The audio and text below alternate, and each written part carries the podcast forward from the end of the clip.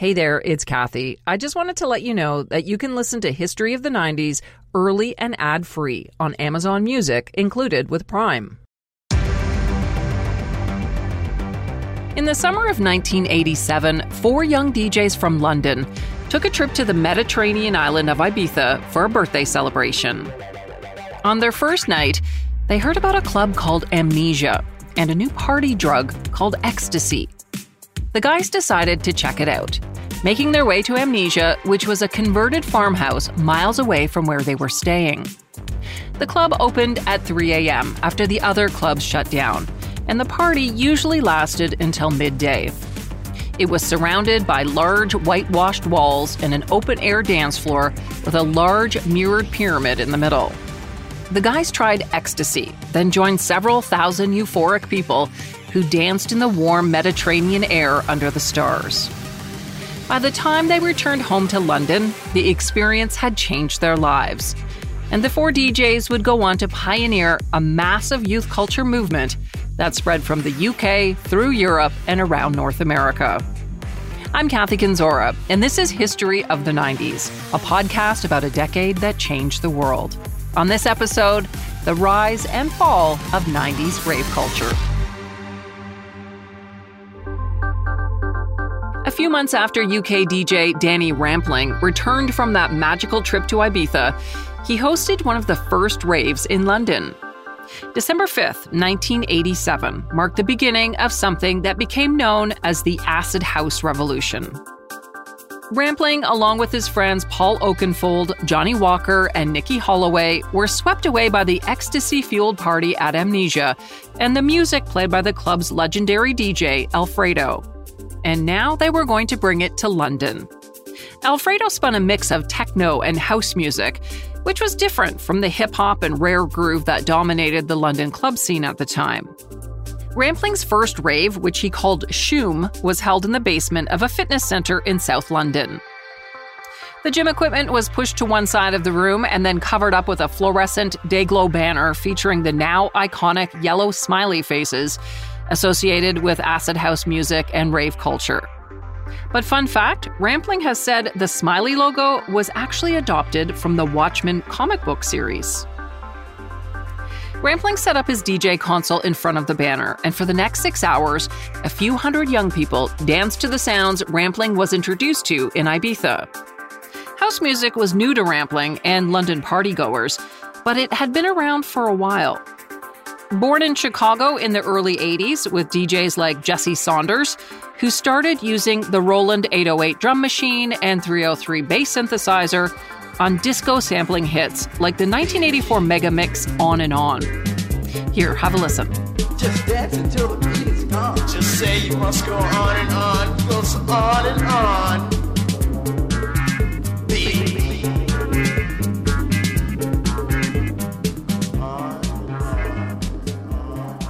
That recording inspired other Chicago DJs like Frankie Knuckles to use the now iconic sounds of the 808 and 303 synth to arrange their own DIY dance tracks, birthing a new underground sound called house music. It's believed it was called house music because Frankie Knuckles was a DJ at the legendary club The Warehouse, a former factory where young, predominantly black gay men came to dance in what was still a heavily segregated club scene. If you're unfamiliar with it, acid house is a subgenre of house music, and it's characterized by the alien sounds of the 303 synth on tracks like this one, Phuture's Acid Tracks.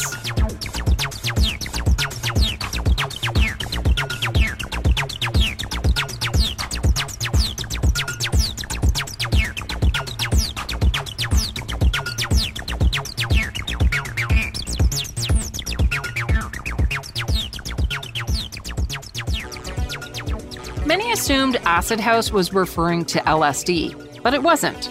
It got the name because of the seething, burbling acid sound produced by the 303 bass synthesizer.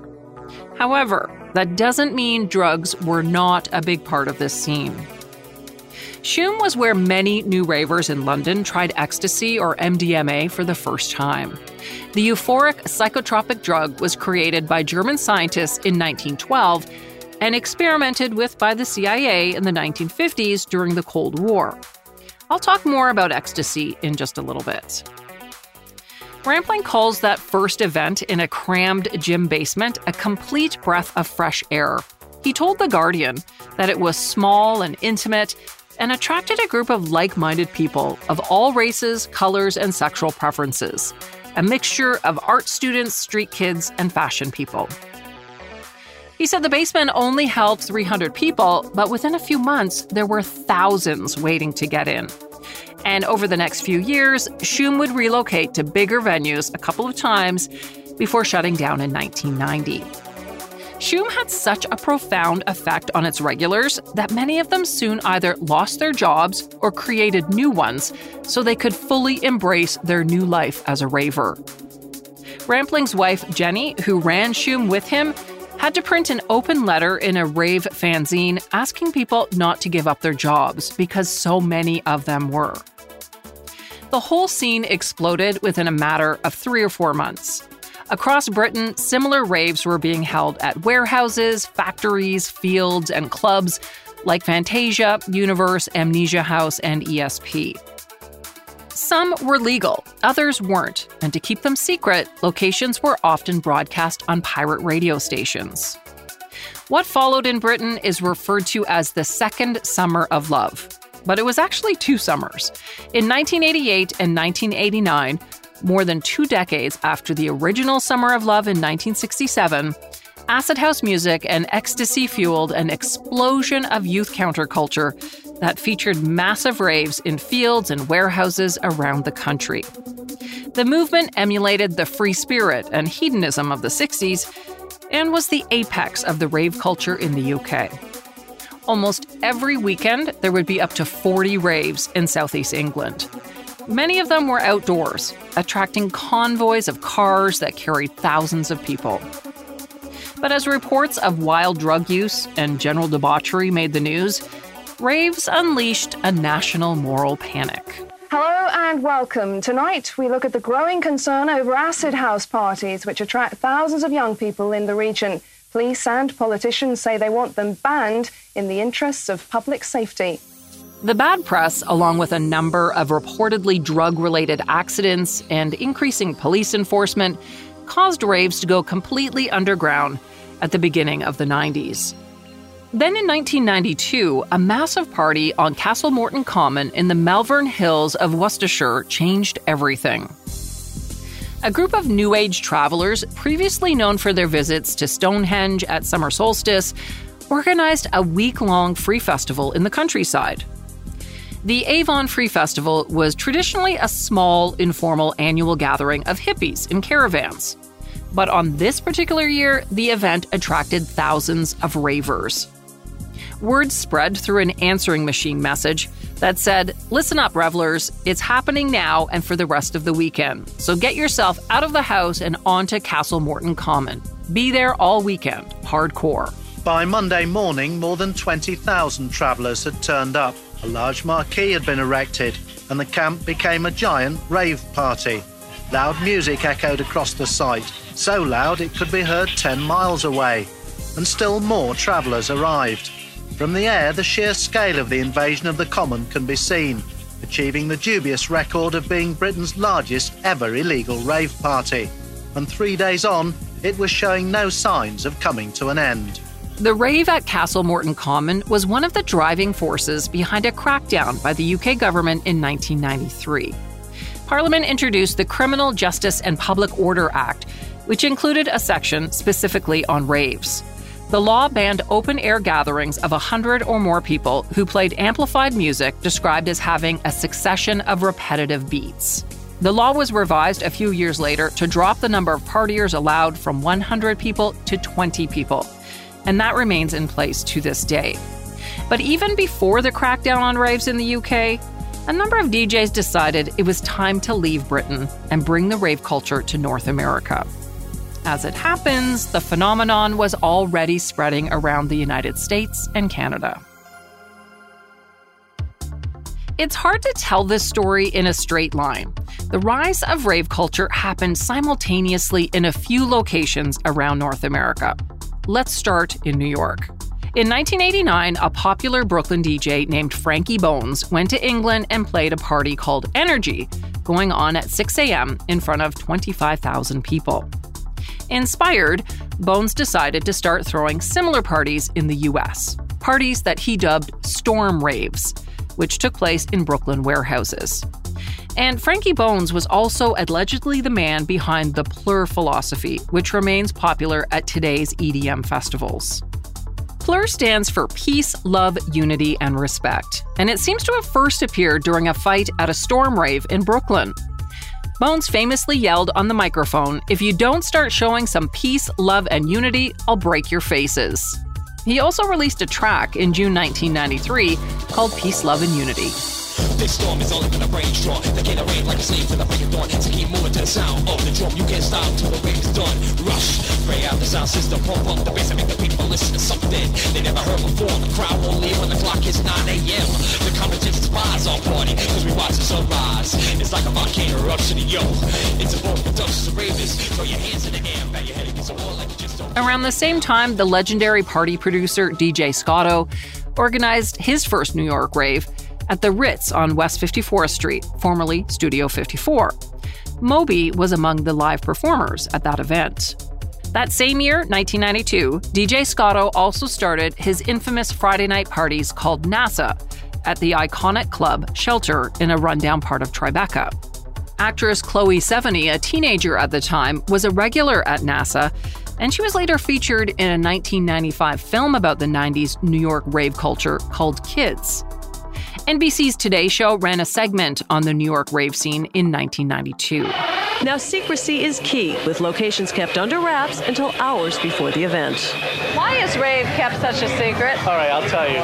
It's because the point of it is is is that it's not a club. It's it's something that's underground. It's something that you can't find. Part of the excitement is the fact that you guys can't find us. Scotto's NASA Collective, which stands for Nocturnal Audio and Sensory Awakening, went on to produce rave tours that featured Moby, Prodigy, Orbital, Aphex Twin, and then emerging producer Richie Hawtin. Another prominent rave promoter in the 90s was Global Underground Network. They organized the Opium and Narnia festivals in Southern California that drew massive crowds. Narnia was featured on MTV and twice in Life magazine and honored as the event of the year in 1995. The event became known as the Woodstock of Generation X. There were other big events as well a New Year's Eve rave in 1992 at the California amusement park Knott's Berry Farm attracted over 17,000 people, which at the time set a record as the biggest legal rave in North America. The event was organized by Rave America and had six outdoor stages and dance floors among the rides and water slides. The amusement park was overrun by backpack toting, e dropping kids with several thousand more without tickets gathered outside the event hoping to get in. It's been said that event at Knott's Berry Farm put an exclamation point on the arrival of rave culture in the early 90s. Again, some of the parties were legal, while others were illegal. They were secret. So, how did word spread? Well, in the early days, it took quite a bit of creativity and legwork. This was still the pre internet era, so initially everything was very phone based. To keep things secret, ravers called a phone line to get directions to a general area where the rave was being held. Exact addresses were usually not given out to try to prevent police from finding the location. It was the same in most big cities where raves were taking place, including Toronto. Scott Fraser, who was a club owner, manager, and entrepreneur in the city's entertainment scene in the 80s and 90s, says they made a big effort to keep things on the down low. We did all the things that we heard people did over in the UK, which was you went to this hot dog stand and he gave you an address, and you went to this uh, donut shop and they gave you an address, and you went to six or seven places before you found out where the real party was, which was usually around the corner from the hot dog cart. The point was, is this was supposed to stop the police from finding us. Not that the police couldn't go to the hot dog cart and the donut shop. It, it was just all just this this game Let's take a journey back to 2003. Canadian teen sensation Avril Lavigne was topping the charts and turning the music industry upside down. But what if I told you that the Avril Lavigne we know and love might not be the same Avril? What? Did Avril die? Was she replaced by a doppelganger? I'm Joanne McNally, and I'm doing a deep dive into a notorious internet conspiracy. Who replaced Avril Lavigne? Listen wherever you get your podcasts. Toronto had one of the biggest rave scenes in North America, with parties featuring house music and ecstasy as early as 1991. The first were organized by a UK outfit called Exodus Productions at 23 Hop, a club that occupied a dark, raw warehouse space with no signage on Richmond Street. Around the same time, DJ Alex arrived in Toronto from London and began hosting chemistry events at a warehouse on River Street, just around the corner from 23 Hop. It was mind boggling to me. And you go into this building and it looks like this decrepit, condemned, shut down warehouse. And all of a sudden there's a sound system and there's lasers and, and video. It was it was insane. What started as a small underground scene of warehouse parties in the downtown core soon blew up you know, Toronto was one of the earliest. I mean, in, in the whole North American scene, Toronto was renowned as, as being, you know, one of the epicenters in North America. That's Scot Turner. He and the other Scott you heard from earlier are close friends, who were both heavily involved in the rave scene in the 90s. Scot Turner worked in radio and during the 90s was program director of dance music station Energy 108. And full disclosure, he was my boss for a couple of years while I worked at the station as a newscaster. Turner says there were lots of clubs playing house music or rave music during this time, but that's not the same thing as a rave. You know, a rave uh, really to me would be something in a, a, a secret location, not already a club that has a sound system that's built in. It's a, a warehouse or outside where you have to you get the hire the equipment, you have to bring in the lights, you've got to bring in security. Uh, that to me is a proper rave. People attending these proper raves came armed with a few necessary accessories. You know, whistles was a big part of it, and everybody would be blowing the whistles, you know, during the music when they're dancing. The glow sticks was a huge part of the rave scene. A lot of glow sticks, uh, baggy pants. Everybody had these just enormous baggy pants, and the soothers was a very funny thing we realized soon that it was part of ecstasy because what would happen on ecstasy, especially if you had a fair bit, um, you would start to grind your teeth and you know what it was? Like some people were a little more prone to it that had more of the, the jaw and the, the teeth grinding than others. So I think wearing or ha- having the soother in your mouth really helped that. Rave accessories and fashion evolved over time, but there are a couple of essential outfits, according to IEDM, an online rave wear company. In the 80s and early 90s, a rave outfit consisted of a smiley face t shirt along with oversized pants with a lot of pockets, whistle on a necklace, colorful bucket hat, and sneakers. By the mid to late 90s, the outfits evolved to include hair spiked with colored gel, a visor, glow stick, Mickey Mouse keychain plush, furry backpack, and shell toe Adidas. And by that time, the rave scene in North America was undergoing a big shift. The parties were getting bigger, and the age of the audience was getting younger. What once attracted crowds in their early 20s was now attracting 15 and 16 year olds. Word of raves was now spreading openly on the internet. And the music was being heavily marketed by record labels. Artists like Prodigy, the Chemical Brothers, Fatboy Slim, and Moby took the industry by storm. As raves continued growing in popularity, word got out to the adults in society that young people were rebelling in a new and dangerous way. In 1997, 2020 ran a segment warning parents about the threats. They call it a rave, and it's the latest kid craze.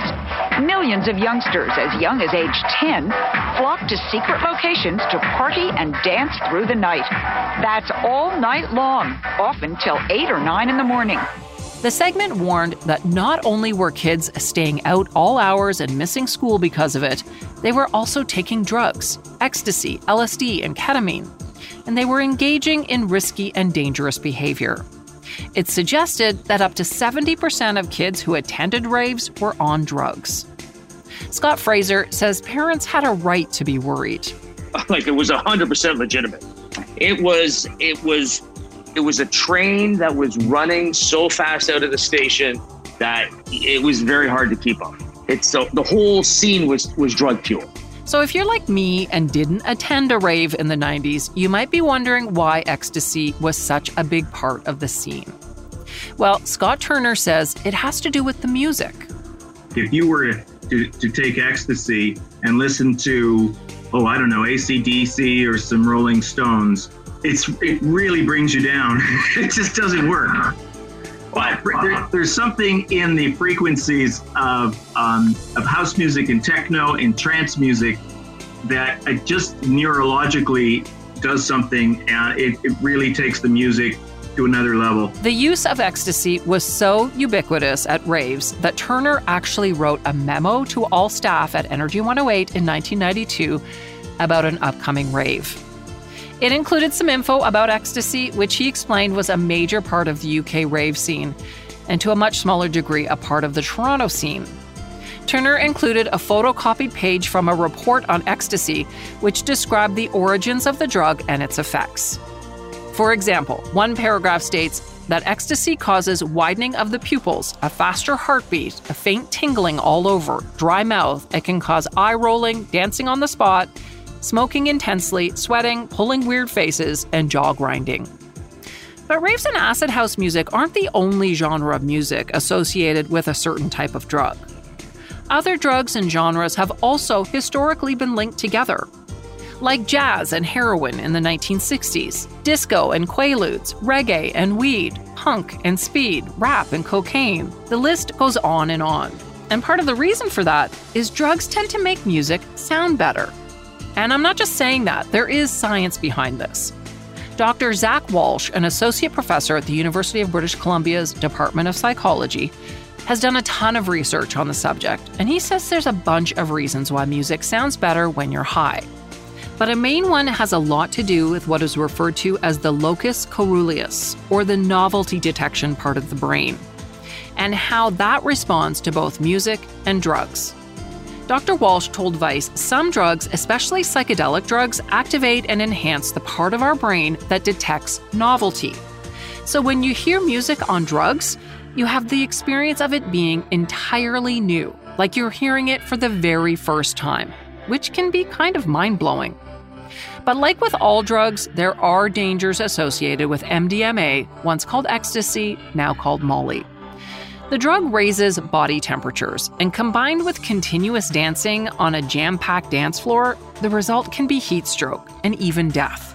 Which is why ravers drank tons of water. And even that can lead to something called water intoxication, which can also be deadly.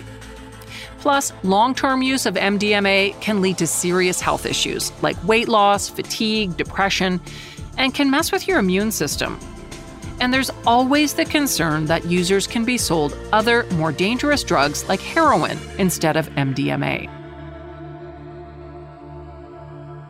In October 1999, a 20 year old university student died at a Toronto rave in an underground garage after taking three times the amount of ecstasy that could kill a person. Alan Ho was among 3,500 young people who attended the event called A View to a Thrill. He collapsed on the dance floor in front of a friend. He lay on the concrete, his eyes closed, his jaw and fists clenched. Around him, thousands of young people, unaware, continued to dance to the pulsating beat of techno music in the heat of the soggy underground garage. His friend kept yelling his name, and after a few minutes, a bouncer came over and said, Take him outside, he's overdosing. Ho died in hospital about 15 hours later. The death of Alan Ho marked a turning point for Toronto's rave scene. He was the ninth person in Ontario to die after taking ecstasy, including a 20 year old student named Kieran Kelly, who died at a three day rave at Sauble Beach, and another 20 year old man who overdosed at a party at the Warehouse Club in Toronto. According to a doctor with the Toronto Public Health Board, people were overdosing every weekend at raves. Dozens were also getting arrested, charged with drug offenses, including at a popular event held several times a year on the grounds of Exhibition Place, which is a city owned venue. Concern over raves and ecstasy reached a fever pitch with calls to shut them down. Scott Fraser wasn't that surprised when things started to go wrong. Didn't take a rocket scientist to realize that this was a situation that was prone for something bad to happen eventually. You had people on drugs making decisions about people on drugs. the two just, you know, you know, as, as a as a, a thought looking back at it now, just doesn't make any sense. In response, the City of Toronto placed a two month moratorium on raves at city owned venues like Exhibition Place. And a coroner's inquest was called into the death of Alan Ho. At the inquest, a toxicology expert testified that a single ecstasy pill can kill someone with a sensitivity to MDMA. Dr. Margaret Thompson said she believed Ho had such a sensitivity. Jurors at the inquest were asked to consider whether governments should permanently ban raves, but in the end, they said that would just push them further underground and make them more dangerous. So instead, the jury recommended that police and city officials should license raves, which would force organizers to follow safety protocols. The jury also suggested a minimum age of 16 to attend a rave and it also stressed the need for governments to better educate young people about the risks of ecstasy and other drugs commonly used at the events. Then Toronto Mayor Mel Lastman, along with Toronto Police Chief Julian Fantino, both continued to push for a harsher response. Rather than implementing the recommendations that came out of the Alan Ho inquest, Mayor Lastman put forward a complete ban on raves on city property, as well as a citywide ban on all electronic music events after 3 a.m. In response, a loose collective of promoters, harm reduction advocates, and activists called the Toronto Dance Safety Committee organized a massive protest party outside City Hall. The event called I Dance took place on August 1st, 2000, attracting 20,000 rave supporters. The lineup for the event included international house DJs Derrick Carter, Miss Honey Dijon, and Bad Boy Bill. They also booked local heroes Kenny Glasgow and Dr. Trance, and suspended a giant disco ball over Nathan Phillips Square. The next day, city councilors rejected the rave ban by a massive margin of 50 to 4. But even though raves came out on top in this battle, the scene was undergoing another massive shift. Toronto raves of the early 90s no longer existed really. The edgy underground grassroots gatherings had become big electronic dance music events run by big time promoters. Those promoters were dealing with increased regulations that cut into profits, venues were getting harder to find, plus rental fees were going up as venue owners were cluing in on how much money some raves were making. And according to a Vice article, the scene had splintered into many different factions, many of whom didn't even want to be associated with the word rave anymore. It was the same across North America. Clubs were moving to smaller premises, and weekly events became monthly events. In California, which had always been America's rave stronghold, large scale parties all but disappeared. By 2004 2005, some North American DJs were moving to Berlin, where the work prospects were better. Over the next several years, a rebranding of electronic dance music and the parties associated with them began to take place. What were once called raves became festivals, techno became EDM. And even the drugs were rebranded. Ecstasy became Molly, which is just ecstasy in powder form as opposed to pills. During the second half of the 2000s, electronic dance music began to surge in popularity again.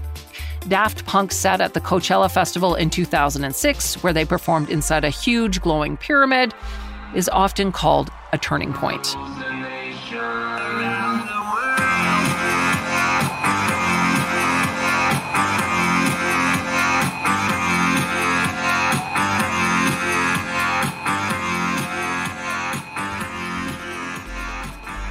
Another big breakthrough came with the 2010 Electric Daisy Carnival held at the LA Memorial Coliseum, which attracted over 200,000 people over two days. And that was followed by a number of other EDM festivals and a commercial surge for DJs like Avicii, Deadmau5, and Skrillex. In the past year, during COVID lockdowns, illegal raves have been taking place again in the UK, France, Berlin, and other European cities. With clubs shut down and festivals canceled, partiers have once again returned to secret warehouse locations and isolated farmers' fields to dance in secret. Thanks for listening to this exploration of 90s rave culture from Ibiza to Toronto. And thanks to my very special guests, the two Scots, Scot Turner and Scott Fraser. Their knowledge of the rave scene was greatly appreciated. This topic was actually suggested by a few of our listeners, Ali, Chris, and Jarrett. A great idea, guys. Thanks so much for pointing me in this direction. If you have an idea, please let me know. You can reach me through Twitter and Facebook at 1990s History and on Instagram at That 90s Podcast. You can also email me at 90s at curiouscast.ca. History of the 90s is available on Apple Podcasts, Spotify, and Google Podcasts, and everywhere else you get your streaming audio. You can also listen at curiouscast.ca. If you haven't already, please subscribe to the show so you never miss an episode. And while you're there, take a minute to rate and review us. This episode was written and hosted by me, Kathy Kenzora. Our producer is Dila Velasquez, and sound design and final production is by Rob Johnston. See you next time for more history of the 90s.